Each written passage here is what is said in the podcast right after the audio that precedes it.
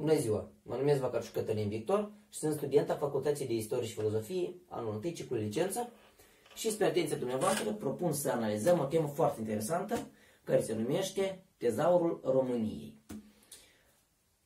Spre început, haideți să înțelegem contextul apariției problemei tezaurului României. Deci, în anul 1916, România decide să intre în primul război mondial de partea Antantei.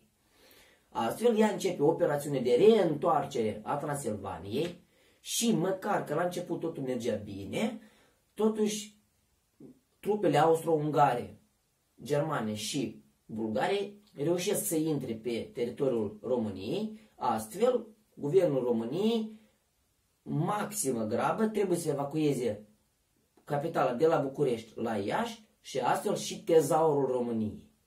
Deci, se ia decizie de a evacua acest tezaur, dar tezaurul asta este o totalitate de bunuri de importanță colosală a României, acolo intră diferite lucruri, cum ar fi aurul României, da, care se depozita în lingouri și în monede, de importanță foarte mare, în primul rând istorică.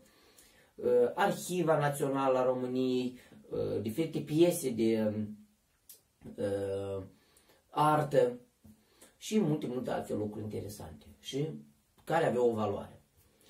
Deci, se ia decizia ca tezaurul României să fie depozitat și mai exact ar fi evacuat în Imperiul Rus. Astfel, permiteți-mi să vă dau citire. Raportul din 19 februarie 1917 adresat primii adunări generale a acționarilor Băncii Naționale României, desfășurată la Iași, și remarcăm următoarele informații cu privire la transportul tezaurului, adică decizia de a transporta tezaurul deja este. Și, deci, iată ce găsim noi în acest raport. În grija de a pune la depost de orice eventualități această avuție în aur a băncii, adunată cu muncă de ani îndelungați, Consiliul nostru general a dispus cu învoirea guvernului, atenție, guvernului, strămutarea ei la Iași, iar în timpul din urmă, profitând de marea bunăvoință a guvernului majestății sale împăratului Rusiei, care ne-a pus la dispoziție în Palatul din Kremlin un compartiment special. Am strămutat acolo cu autorizația guvernului și potrivit legii din 25 decembrie 1916 tezaurul nostru de la Iași. Restul stocului nostru metalic se găsea de mai înainte în depozit în străinătate, în afară de sumă ce avem în casă. Astfel se pune întrebarea așa. Uh, să fie transportat tezaurul în două transporturi, adică două locomotive, trenuri, uh, care vor transporta din România tezaurul în Imperiul Rus, în Imperiul Țarist. Uh, iar securitatea tezaurului este garantată de Imperiul Țarist. Deci, această decizie este luată în maximă grabă Din simplu motiv că după situația care se, în care a nimerit România în contextul primului război mondial, ea era obligată cât mai repede să-și evacueze bunurile. Iar situația fiind foarte gravă, ă, s-a decis ca ă, tezaurul României să fie depozitat în Imperiul Țarist. Imperiul Țarist, admite fiind și garantul acestui uh, reîntoarcere și de uh, clar lucru a securității acestui tezaur. Deci, uh, în anul 1917, deja este trimis, în 1916 este trimis primul uh, transport, da? 24 de vagoane în care sunt depozitate prima tranșă a tezaurului României și în 1917 va fi deja trimis în Imperiul Țarist, a doilea transport de valori a Băncii Naționale Române.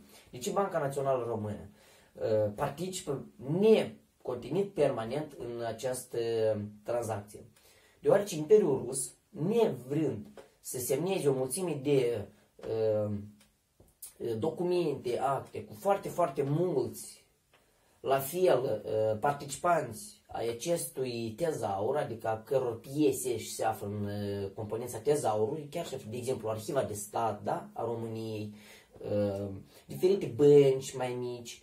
Uh, Imperiul Rus a spus că va întreține toate uh, normele legale și toate actele vor fi semnate doar cu Banca Națională a României. Astfel, Banca Națională a României și face adunarea, catalogarea și valorificarea tezaurului României, da?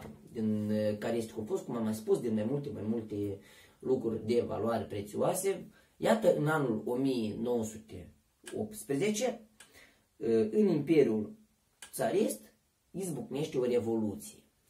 Revoluția socialistă. Și iată, din păcate, pentru România, aceste evenimente lasă o amprentă adâncă nemijlocit în soarta tezaurului. Deoarece, deja nemai fiind în Imperiul Rus uh, organe legislative și organe de control asupra tezaurului care să poată confirma securitatea uh, uh, tezaurului nemijlocită aflat deja în Imperiul Țarist, România ajunge în situația chiar nu poate întoarce acest tezaur înapoi în România. Deci, soarta tezaurului este următoarea. Vine o nouă conducere în Imperiul Țarist, care spune că absolut toate documentele internaționale care le-a semnat Imperiul Țarist nu le recunoaște, astfel nu se mai dă valoare niciunui act semnat inclusiv cu România. Deci, solicitarea României de a se uh, afla soarta tezaurului uh, conducătorii de atunci a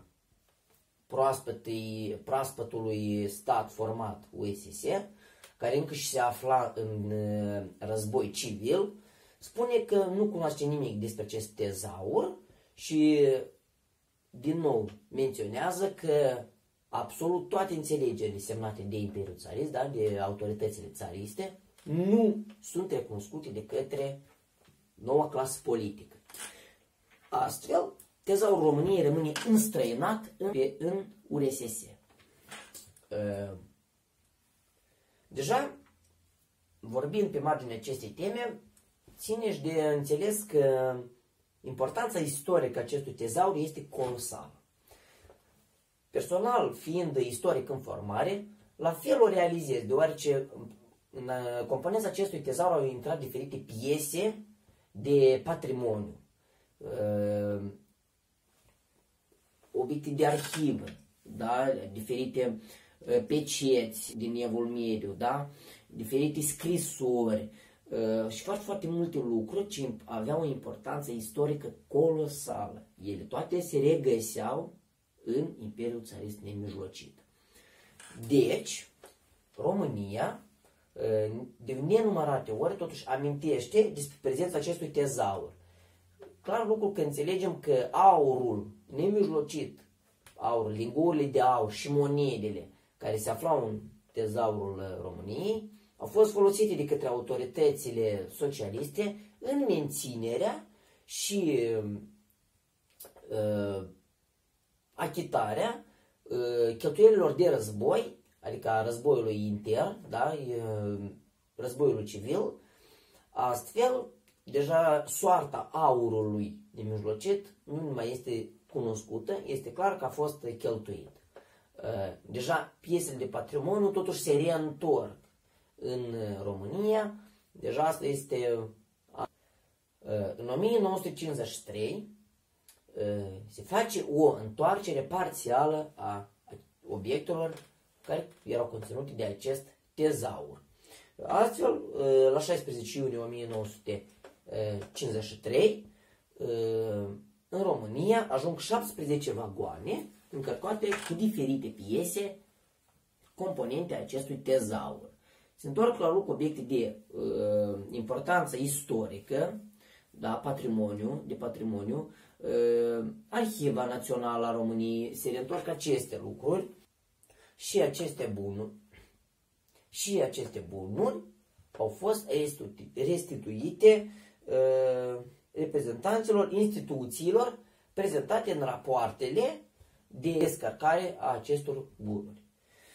Și uh, spre finalul acestui mic video doresc să facem o concluzie cu toții și să înțelegem că contextul evenimentului este cel mai important lucru care trebuie studiat de către un istoric și un amator al istoriei.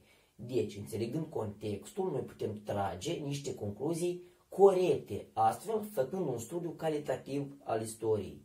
Deci, studiind și istoria noastră a românilor și tezaurul român, ține nemijlocit de istoria noastră, trebuie să fim foarte atenți, foarte atenți în măsurările care le facem și concluziile care le tragem. Acestea fiind spuse, doresc să vă mulțumesc pentru atenție și să vă doresc o zi bună și numai, numai sănătate. Toate cele bune!